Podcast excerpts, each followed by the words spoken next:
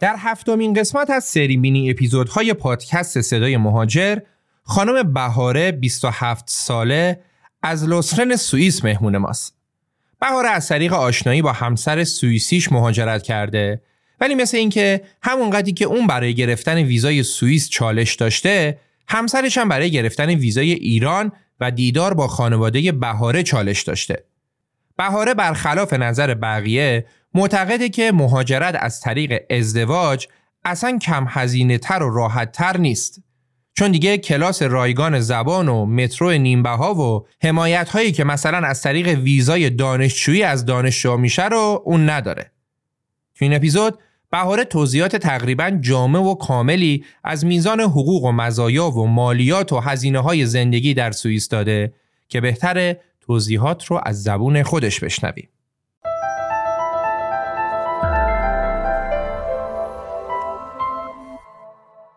سلام من بهارم متولد 74 27 سالمه لیسانس حسابداری دارم فوق لیسانس MBA که متاسفانه از پایان نامم نتونستم دفاع کنم و مجبور انصراف بدم. تو ایران به عنوان حسابدار مشغول به کار بودم. الان یک سال و شش ماهه که به کشور سوئیس شهر لوزر مهاجرت کردم و داستان مهاجرت من از دو سال و نیم پیش تقریبا شروع شد تو فوریه سال 2020 که من دختر خالم یه روز با من تماس گرفتن و اینجا باید بگم که دختر خاله من چند سال قبل تو لاتاری برنده شدن و به آمریکا مهاجرت کردن و تو آمریکا با همسرشون که یه فرد سوئیسی بود آشنا شدم و با من تماس گرفتم برای مراسم ازدواجشون. از من خواستن که من ساختوششون باشم. و خب به خاطر اینکه من از یک فرد سوئیسی دعوتنامه داشتم خیلی راحت ویزای توریستیمو گرفتم و تو بهمن ماه سال یعنی فوریه سال 2020 برای اولین بار اومدم سوئیس و تو مراسم ازدواج دختر خالم با ساقدوش دیگه که برادر شوهرشون می‌شد آشنا شدم. و خب بعد از اینکه برگشتم تقریبا رابطه ما یه ذره شک گرفت و تو مرحله آشنایی با همدیگه قرار گرفتیم. و خب تو این دو سال با توجه به اینکه من سر کار می‌رفتم و خیلی مرخصی طولانی مدت نداشتم باید چند بار به مدت خیلی کوتاه مرخصی می‌گرفتم و می‌رفتم سوئیس. که هر بار متاسفانه کشور سوئیس ویزایی که به من می‌داد ویزای کوتاه مدت به اندازه تعداد روزی که من بلیط داشتم به من می‌داد و من مجبور بودم که هر بار ویزا بگیرم. و خب ویزا گرفتن ما به این صورت بودش که باید به سفارت سوئیس اثبات می کردیم که ما در حال آشنایی با هم هستیم و با همدیگه در ارتباطی. ارتباط تلفنی و اینترنتی مورد قبول کشور سوئیس نبود و ما باید ثابت می کردیم که ما همدیگه رو تو خاک سوئیس دیدیم و عکسامون که با همدیگه است رو باید به سفارتشون می‌دادیم screenshot chat هامون ویدیو کال هامون و حتی یک نامه تعهد که همسرم دامینیک بعد مینوشت که ما با همدیگه در ارتباطیم امضا می‌کرد و من همون نامه رو باید تایید و امضا می‌کردم. این دو سال من حدودا سه چهار بار من به سوئیس رفت آمد داشتم تا سال 2022 فوریه سال 2022 که ما تصمیم به ازدواج گرفتیم و برای گرفتن ویزای ازدواج اقدام کردیم. با توجه به اینکه پدرم دوست داشتن که همسر آینده من از نزدیک ببینم باهاشون آشنا بشن ما یه چالش دیگه رو داشتیم. در واقع دامینیک یه چالش دیگه رو داشت که ویزای ایران رو بگیره. و بیاد ایران و با خانواده من آشنا شه. که خود گرفتن ویزای ایران چالشش از گرفتن ویزای شینگن فکر می‌کنم سختتر بود چون متاسفانه گرفتن وقت سفارت طبق یه روتینی نبود و گرفتن وقت سفارت ایران براش یه مشکل بود. و همچنین خب مدارکی که ازش می‌خواستن مدارک سختی بود. و بالاخره این چالش ها رو پشت سر گذاشت و فکر می‌کنم وقتی ویزای ایرانش رو گرفت فقط تونست دو روز بعد یه پرواز خیلی سریع پیدا کنه و بیاد ایران و با خانواده من از نزدیک آشنا بشه. قبل از اون هم ما شروع کرده بودیم برای اقدام کردن برای گرفتن ویزای ازدواج. که خب ما وقتی به سفارت سوئیس ایمیل دادیم که ما می‌خوایم ویزای ازدواجمون رو بگیریم و من ازشون درخواست کردم که بیام تو خاک سوئیس و اقدام کنم. چون دوست داشتم که کارای ازدواجم حالا گرفتن خونه یا هر چیزی دوست داشتم که خودم اینجا باشم تو مراحلش. ولی خب سفارت سوئیس به من گفتش که شما مقیم ایران هستین و باید مدارکتون از طریق سفارت سوئیس تو ایران برای ما ارسال بشه برای اداره مهاجرت در واقع ارسال بشه. و تو این مابین که پرونده من مورد بررسی قرار می‌گیره به من ویزای توریستی داده نمیشه. یه چالش دیگه هم این بودش که من بعد از اینکه اقدام کردم به من گفتن که چهار تا نه ماه ویزای شما طول می‌کشه تا بیاد. این بستگی به ترافیک سازمان مهاجرت و حالا اون کانتون یا استانی که می‌خوایم بهش مهاجرت کنید داره. که حالا خوشبختانه ویزای من یک ماه اومد. برای گرفتن ویزای ازدواجم خب چون من همسرم سوئیسی بودش از من مدارک خاصی نخواستن. حتی می‌تونم بگم مدارکی که من برای ازدواج برای گرفتن ویزای ازدواج دادم خیلی کمتر و ساده تر از مدارکی بود که برای گرفتن ویزای شینگن اقدام می‌کردم. چون به جز ترجمه مدارک هویتی فقط از من دو تا مدرک اضافه تر می‌خواستن. گواهی عدم سوء پیشینه و گواهی تجرد. که اینها رو من باید ترجمه می‌کردم و به قسمت کنسولگری سفارت تحویل می‌دادم. و حالا در واقع دو تا وقت داشتم. دیگه یه قسمت کنسول بود یا قسمت ویزا.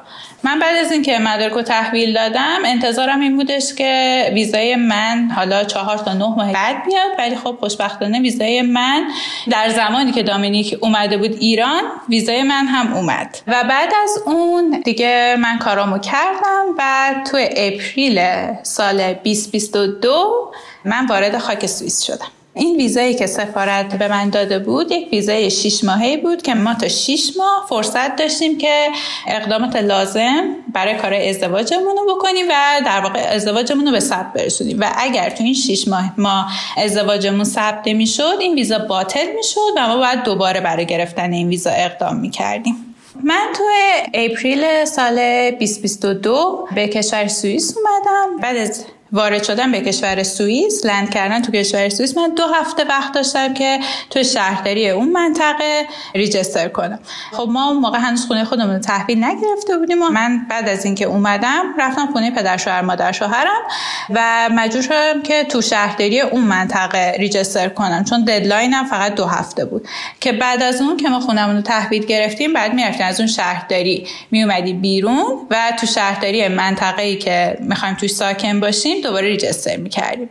خب من از خیلی ها میشنوم بعضا از دوستای خودم که میگن که مهاجرت از طریق ازدواج هم کم هزینه تره و هم راحت تره من می‌خواستم اینجا اینو بگم که اصلا اینطوری نیست. درسته که شاید شما ویزاتون رو زودتر بگیرید ولی بعضا از این طریق مهاجرت کردن کم هزینه تر و راحت تر نیست. چون شما وقتی از لحاظ بخواین از طریق تحصیلی مهاجرت کنی خودتون رو از قبل در واقع زبان خونده خودتون رو برای مهاجرت به اون کشور آماده کردید و یا اینکه بخواید از طریق کاری اقدام کنید بعد از اینکه رسیدین اینجا شما یه درآمدی رو دارین. ولی وقتی شما از طریق ازدواج اقدام می‌کنید نه هنوز کاری دارین که درآمدی داشته باشید و نه به عنوان یک مهاجر که اون کشور به شما خدمات میده. یعنی شما نه کلاس زبان مجانی و یا حتی با تخفیف دارین نه از حمل و نقل عمومی می‌تونید با تخفیف استفاده کنید و از همون روز اول درسته که شهروندای اون کشور شما رو به عنوان یک خارجی می‌شناسن ولی دولت شما رو به عنوان یک شهروند می‌شناسه شهروند سوئیسی و به شما هیچ خدماتی اضافه تر نمیده و هیچ خدماتی شامل شما نمیشه بعد از اینکه ما کارای ازدواجمون رو کردیم خب این تصور رو داشتیم که قبل از مراسم ازدواج من هنوز هم به عنوان یک توریست تو این کشور هستم. ولی خب در واقع اینطوری نبوده. و بعد از ازدواج ما که ثبت شد ما برای گرفتن بیمه سلامت اقدام کردیم. تو کشور سوئیس داشتن بیمه سلامت اجباریه برای هر فردی. من فکر می‌کردم خب قبل از مراسم ازدواج من قبل از که ازدواج من ثبت بشه من شامل این بیمه نمیشم. و بعد از اینکه ما با شرکت های بیمه تماس گرفتیم برای گرفتن بیمه سلامت به ما گفتن که شما 6 ماه دیر اقدام کردیم و کارگزار بیمه به ما گفتش که شما رو جریمه می‌کنم و بابتش باید جریمه پرداخت کنید و یه کارگزاری دیگه به ما گفتش که نه حالا شما رو جریمه نکردن ما هم تصورمون رو بیان می‌ذاریم که شما از الان اقدام کردین. و خب یک سازمانی اینجا بود من از اول از همه شروع کردم برای این سازمان نامه فرستادم و اعتراض کردم که چرا من بعد از روز اول بیمه داشته باشم؟ در صورتی که میشه گفت من روز اول هنوز خب ازدواج نکرده بودم و ازدواجم ثبت نشده بود. که این شرکت برای من یه نامه فرستاد و گفتش که شما باید ثابت کنید توی مدت 6 ماه. شما یا بیمه داشتین بیمه سلامت داشتین و یا شما به عنوان دانشجو توی کشور سوئیس هستین و یا به عنوان کارآموز. که خب من هیچ کدوم از اینها نبودم. پس مجبور شدم بابت اون شیش ماه یعنی از اپریل تا آگستی که من اقدام کرده بودم برای گرفتن بیمه من هزینه بیمه رو بدم. که هزینه بیمه تو سوئیس طبقه بندی داره. که طبقه اولش که پایین ترین در واقع سطح بیمه میشه شما بابت بیمه سلامتتون ماهیانه 250 فرانک تقریبا میدین. که این مبلغ برای افراد زیر 25 سال کمتره. برای افراد بالای 25 سال همون حدود 250 فرانک میشه. برای خانوم ها کمی بیشتر. مثلا نزدیک 20 فرانک بیشتر برای آقایون کمتر. و شما باید این مبلغ بیمه رو حالا به صورت ماهانه یا سالیانه انتخاب کنید که بدید و خب کاری که من کردم بابت اون 6 ماهی که باید بیمه می شدم من اومدم تمام پکیجایی که بعد به بیمم اضافه می شد و برداشتم و فقط پایه بیمه رو رد کردم که بابت اون تقریبا 6 7 ماه من نزدیک 800 فرانک فقط پول بیمه دادم. بعد از اون خب من یه سری مجبور بودم پکیجی به بیمم اضافه کنم که بیمم حدودا میشه ماهی 250 فرانک. حالا این ماهی 250 فرانک به چه صورته؟ شما هزینه های درمانتون توی کشور سوئیس به هیچ عنوان رایگان نیست. یعنی شما این مبلغ 250 فرانک ماهیانه میدین و تا سقف 2500 فرانک سالیانه بعد هزینه درمانتون رو خودتون شخصا پرداخت کنین و مازاد اینو شرکت بیمه بر شما پرداخت می‌کنه. و این طبقه بندی داره. طبقه آخر بیمه طبقه میشه که بیشتر برای افرادی که نیازمندن که به دکتر مراجعه کنن و حالا بیشتر به دکتر مراجعه کنن بیشتر کاربردی هست که با پکیجی که بعد به مبلغ پایه بیمهشون اضافه کنن ممکنه ماهیانه 700 تا 800 فرانک هزینه بیمهشون بشه. ولی خب سالانه فقط 300 فرانکش خودشون میدن. مازادش رو شرکت بیمه پرداخت می‌کنه. و خب منطقیه که ماها چون هنوز سنمون خیلی بالا نیست و ممکن در طول سال به دکتر مراجعه نکنیم بیایم همین پایه بیمه رو برای خودمون رد کنیم. که شما بعد از اینکه وارد بازار کار میشین کارفرمای شما هم واسه شما بیمه رد می‌کنه. ولی اون بیمه بیمه حوادث شماست. و بیمه سلامت بیمه شخصی که هر شخص باید برای خودش جداگانه رد کنه. و خب حالا این بیمه بودش که یعنی این هزینه بودش که من بعد از 6 ماه مجبور شدم این هزینه رو پرداخت کنم.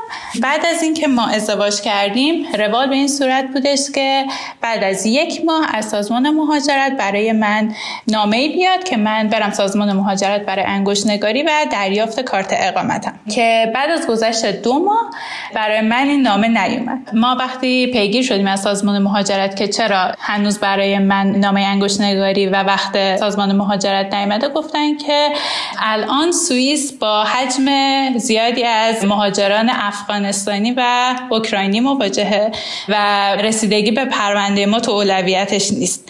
کارت اقامت من در واقع تو فوریه سال 2023 اومد. یعنی با 6 ماه تاخیر و خب من تو این مدت اجازه کار نداشتم. مادر شوهر من اینجا یه شپیل گروپه داره. که در واقع میشه گفت بهش گروه بازی که برای بچه های بین 3 تا 5 ساله مادر شوهرم از من خواسته بودن که تو این مدت که من سر کار نمیرم بهشون تو کارهای اشپیل گروپ کمک کنم که من دو روز در هفته دو تا چهار ساعت می‌رفتم و در واقع هم اونجا سعی می‌کردم که زبان یاد بگیرم. خب البته اینم بگم که من تو خونه کلاس آنلاین زبان رو شرکت می‌کردم. و تو خونه هختویت یا آلمانی بدون لحجه یاد می‌گرفتم و خب تو جامعه اینجا همه سوئیسی حرف می‌زنن.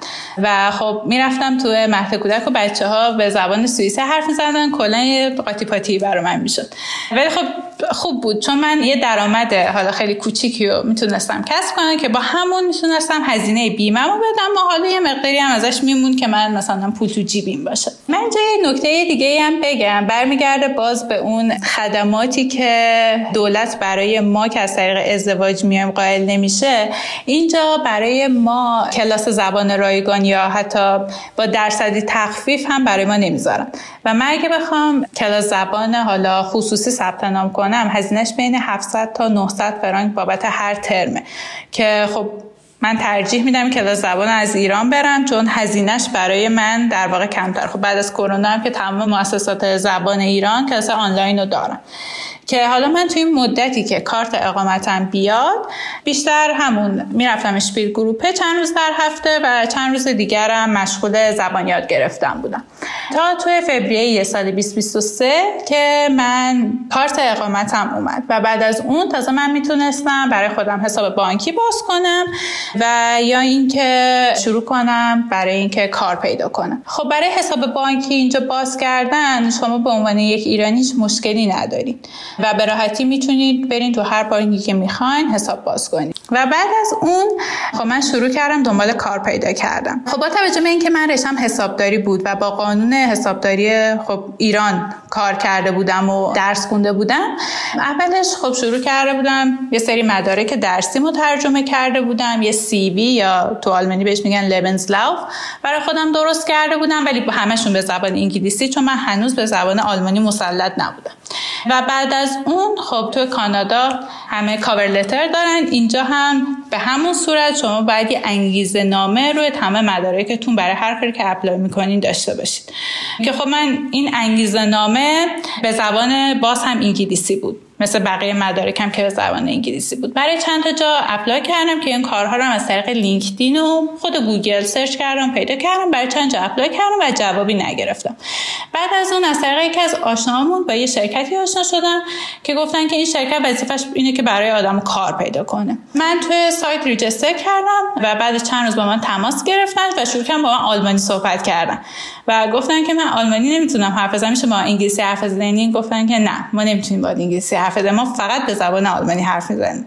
و اینم در نظر بگیرید که زبان آلمانی اینجا زبان آلمانی نیست در واقع سوئیسیه. base همونه فقط سوئیسی میشه گفت که یه لهجه متفاوتیه. کسایی که تو سوئیس هستن تو مدرسه Hochdeutsch یاد می‌گیرن و زبان نوشتاری و اداریشون هم آلمانیه. ولی زبان محاورهشون زبان سوئیسی هستش. و شروع با من آلمانی صحبت کردم و من تمام چند ماهی که آلمانی خونده بودم و جمع کردم و تونستم بالاخره یه appointment با ایشون فیکس کنم و رفتم اونجا و این شرکت برای من کار خاصی نکردم و به هم گفتن که ما نمی‌تونیم برات کار پیدا کنیم. به خاطر اینکه کار حسابداری کاریه که تو سوئیس درآمد خوبی داره ولی کارفرما ترجیح میده به آدمی کار کنه که سوئیسی بلد باشه. حالا نه حتما سوئیسی ولی حداقل آلمانی بلد باشه چون ترجیح میده گزارشات رو به زبان مادری خودش داشته باشه. و تنها توصیه‌ای که به من کرد کردن این بودش که من میام تمام مدارکم رو به زبان آلمانی بنویسم. به خاطر اینکه در نگاه اول واسه کارفرما راحت تره که یه مدارکی رو به زبان مادری خودش ببینه. و خب به من گفتن که تو همون cover letter یا همون انگیزه نامت بیا به این اشاره کن که تو زبان آلمانی حالا نه اینکه نمی‌دونی ولی داری تازه زبان آلمانی یاد می‌گیری. و من دوباره همه مدارکم اومدم به زبان آلمانی ترجمه کردم و برای هر کاری که می‌خواستم apply کنم میومدم cover letter م و این بخشش که حالا یه بخش قسمت دوم که راجع به خودم بود که ثابت این بخش اولشو من خب زبان آلمانی من خوب نم از تو گوگل هی میومدم cover letter های مختلف رو پیدا می‌کردم و بالاخره یه جمله بندی درست می‌کردم و حالا به همسرم نشون می‌دادم. اون یه edit نهایی می‌کرد و ولی خب من دستم خیلی باز نبود که بخوام خیلی apply کنم. به خاطر همین cover letter من مجبور بودم مثلا سر یه cover letter م چند روز زمان بذارم و بعد apply کنم. و برای تقریبا چند تا جا برای کار حسابداری اپلای کردم. یه پوشه درست کرده بودم که برای چند تا جایی که نزدیک خونمون بود اونا رو شخصا بردم که از اون پنج تا جایی که شخصا بردم سه تاشون همون موقع به من برگردونن و گفتن که ما ترجیح میدیم با کسی کار کنیم که زبان آلمانی بلد باشه. دو تاشون هم بعدا از طریق پست و ایمیل جواب منفی به من دادن. خب من در واقع تو این مرحله دیگه ناامید شده بودم از اینکه کار تخصصی پیدا کنم. بعد از اون تصمیم گرفتم که خب تو این مدتی که در واقع تو خونه بودم و داشتم زبان حالا میخوندم تو خونه واسه خودم کیک درست می‌کردم و در واقع وقت آزادم رو میگذروندم. همسرم به من پیشنهاد دادش که چرا برای شرکت شکلات سازی سوئیسی اقدام نمی کنی؟ به خاطر اینکه تو تو مرحله در واقع تولید محصولی و شاید با آدما در ارتباط نباشی. و خیلی زبان براشون معیار نباشه و شانس کار پیدا کردنت بیشتر باشه. که من برای سه تا شرکت شکلات سازی که یکیشون فقط شکلات سازی بود یکیشون فقط نون پزی بود و اون یکی در واقع هم شکلات سازی بود و هم حالا بخش نون و غذا و حالا چیزای دیگه هم داشت که من برای ستاشون apply کردم. برای یکیشون برای دو تا بخشش apply کردم. که باز هر ستا رو جواب منفی شنیدم و چون به عنوان فروشنده هم من نمی‌تونم با آدما به زبان آلمانی ارتباط برقرار کنم. ازشون جواب منفی شنیدم و یکیشون تو قسمت product ش که من apply کرده بودم به من جواب مثبت دادن و من یک روز به عنوان آزمایشی رفتم و کار کردم. بعد اینو بگم که اون cover letter خیلی برای من کمک بود. بخاطر اینکه من توش می اومدم می‌گفتم که من آلمانیم خوب نیست و روزی که با من تماس گرفتن که بیا برای یک روز کار آزمایشی حالا با توجه به اون cover letter من با من آلمانی صحبت می‌کرد. یعنی بین آلمانی سوئیسی با من حرف می‌زد. ولی شمرده شمرده که من کاملا بتونم متوجه بشم که به من چی گفته.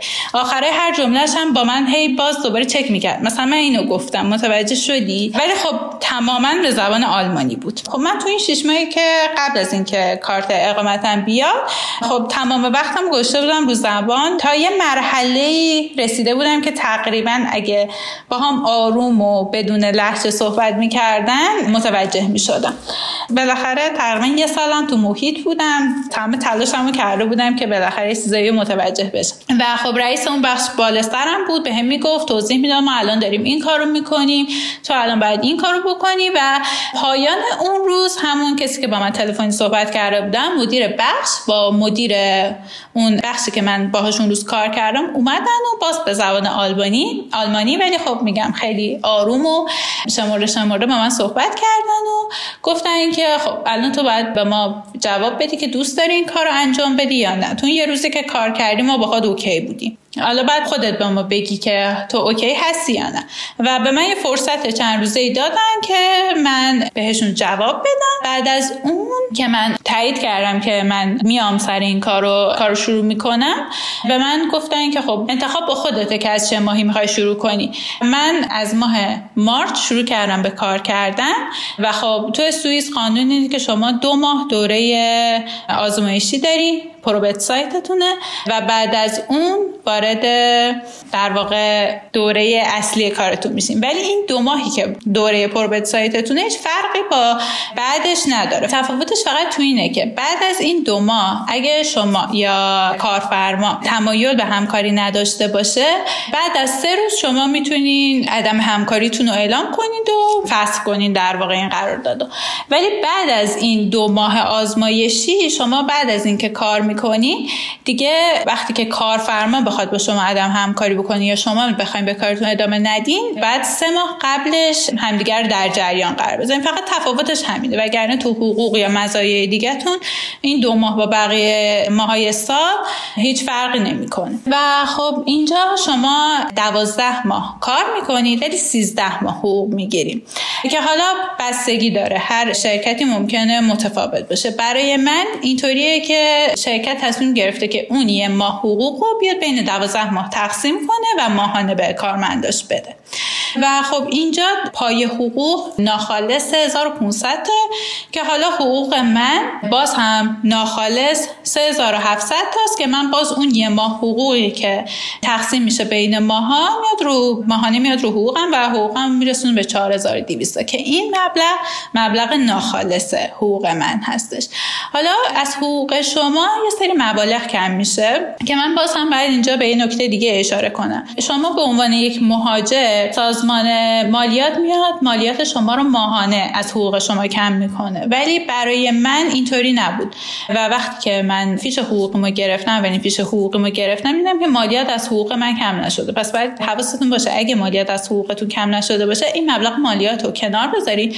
چون به صورت سالیانه باید این مبلغ رو پرداخت کنید. یعنی در واقع موعدش که برسه باید این مبلغ رو پرداخت کنید. که حدودا میشه گفتش که بهتره که دو ماه حقوقتون رو برای مالیات بر درآمدتون کنار بزنید باز این مالیات بر درآمد شما بستگی به درآمد شما و منطقه‌ای که دنیز زندگی می‌کنید بستگی داره. همون شهرداری که تو شیجسته کردیم اون میاد میگه که مثلا ما انقدر مالیات می‌گیریم. حالا به نسبت حقوق شما این منطقه مالیاتش انقدر. هر منطقه مالیاتش متفاوته. حالا این حقوقی که شما دریافت می‌کنید ناخالص هستش و یه سری مبالغ میاد از حقوق شما کم میشه. که یکیش بابت همون بیمه حوادث شماست که فرق نمی‌کنه. حادثه بیرون از محل کار واسه شما اتفاق بیفته یا در محل کار و یه بیمه بازنشستگی داره که این باز درصد بیمه بازنشستگی بستگی نسبت به حالا مشاغل مختلف متفاوته بستگی به قرارداد اون کمپانی داره. و یه مبلغ اینجا از حقوق شما کم میشه که از حقوق من این مبلغ 5 درصد کم میشه. در واقع از حقوق شما کم میشه و توی صندوقی برای شما میمونه. و این پول شما در واقع تو اون صندوق جمع میشه و شما در سه تا صورت می‌تونین ازش استفاده کنین. یکی اینکه دیگه نخواین کار کنین و یا اینکه بخواین برای خودتون یک شغلی داشته باشین و یه زمانی که بخواین خونه بخرین از این مبلغی که از حساب حقوق شما کم شده تو این صندوق مونده شما می‌تونید از اون برداشت کنین و استفاده کنین. اگه بخوایم حقوق خود منو در نظر بگیریم که من حقوقم 3700 تاست و اون یه دونه حقوقی که 14 ماهو که بهتون میدم برای من سرشکم میشه تو 12 ماه و در واقع قرارداد من 4225 تاست که من با کسر این حالا چیزایی که گفتم در آخر ماه 3740 فرانک فرانک سوئیس حقوق ماهیانه من هستش. خب اینجا من بگم که فرانک سوئیس ارزش برابریش با دلار آمریکا یک ممیز 12 هستش. یعنی در واقع شما 100 فرانک سوئیس بدین 112 دلار آمریکا بهتون میدن. بعد می‌رسیم به هزینه های خورد و خوراک. متاسفانه اینو باید بگم که سوئیس به نسبت بقیه کشورهای اروپایی هزینه خورد و خوراک توش تقریبا میشه گفت دو برابر کشورهای دیگه است. به صورت مینیمم شما اگه بخواید ماهانه در نظر بگیرید بگیرین. تازه من می‌تونم بگم ما زندگی کارمندی که صبحونه رو نیستیم نهار رو نیستیم و فقط شام و خونه هستیم. تقریبا میشه گفت در ما 500 تا 600 فرانک سوئیس هم برای هزینه خورد و خوراکتون باید کنار بذارید. و بعد از اون هم هزینه اجاره. هزینه اجاره اینجا باز هم جز هزینه های بالا هستش. و خب حالا بستگی به این داره که شما چه منطقه زندگی می‌کنی. یه سری مناطق هستن که اجارهشون بالاست مالیاتشون کمتر یا حالا برعکس. و یا حتی هم اجاره بالا و هم مالیات بالایی داره. تقریبا میشه گفتش که برای یک خونه نرمال برای خونه یک خوابه بین 1200 تا 1500 فرانک شما باید در نظر بگیریم و برای خونه دو خوابه مبلغ حالا بالای 1500 تا تقریبا 2200 تا بعد کنار بزنیم که این خونه که شما اجاره می‌کنید بدون پارکینگ هزینه پارکینگ جدا و حالا خونه که اجاره می‌کنید بابت شما یه هزینه شارژ هم می‌دید یعنی ماهانه از شما بابت برق و آب یه مبلغی جدا ازتون می‌گیرن و حالا در آخر سال میان ما به تفاوت اونو ازتون می‌گیرن. خب حالا با توجه به اینکه تقریبا اجاره ها تو این نسبتی که گفتم هستش یه عرفی هم هست اینجا که شما وقتی می‌خواین خونه رو اجاره کنین درآمدتون سه برابره. حالا مجموعه درآمدتون در واقع سه برابر اون هزینه اجاره باشه که ماهانه می‌خوایم پرداخت کنید یه مزیتی که داره نسبت به بقیه کشورها می‌تونم اینو بگم که شما درآمدی که دارین هزینه اجاره خورد و خوراک و هزینه های بیمه و مالیات های دیگه که حالا باید پرداخت کنین و کاملا کاور می‌کنه. هزینه پوشاک هم همینطور. در واقع این مینیمم درآمد تو سوئیس تقریبا 3500 تاست که حالا بگیم اگه بخواد یه سری کسورات ازش کم بشه در واقع شاید خالص 2900 تا 3000 تا برای یه فرد باشه مینیمم درآمد.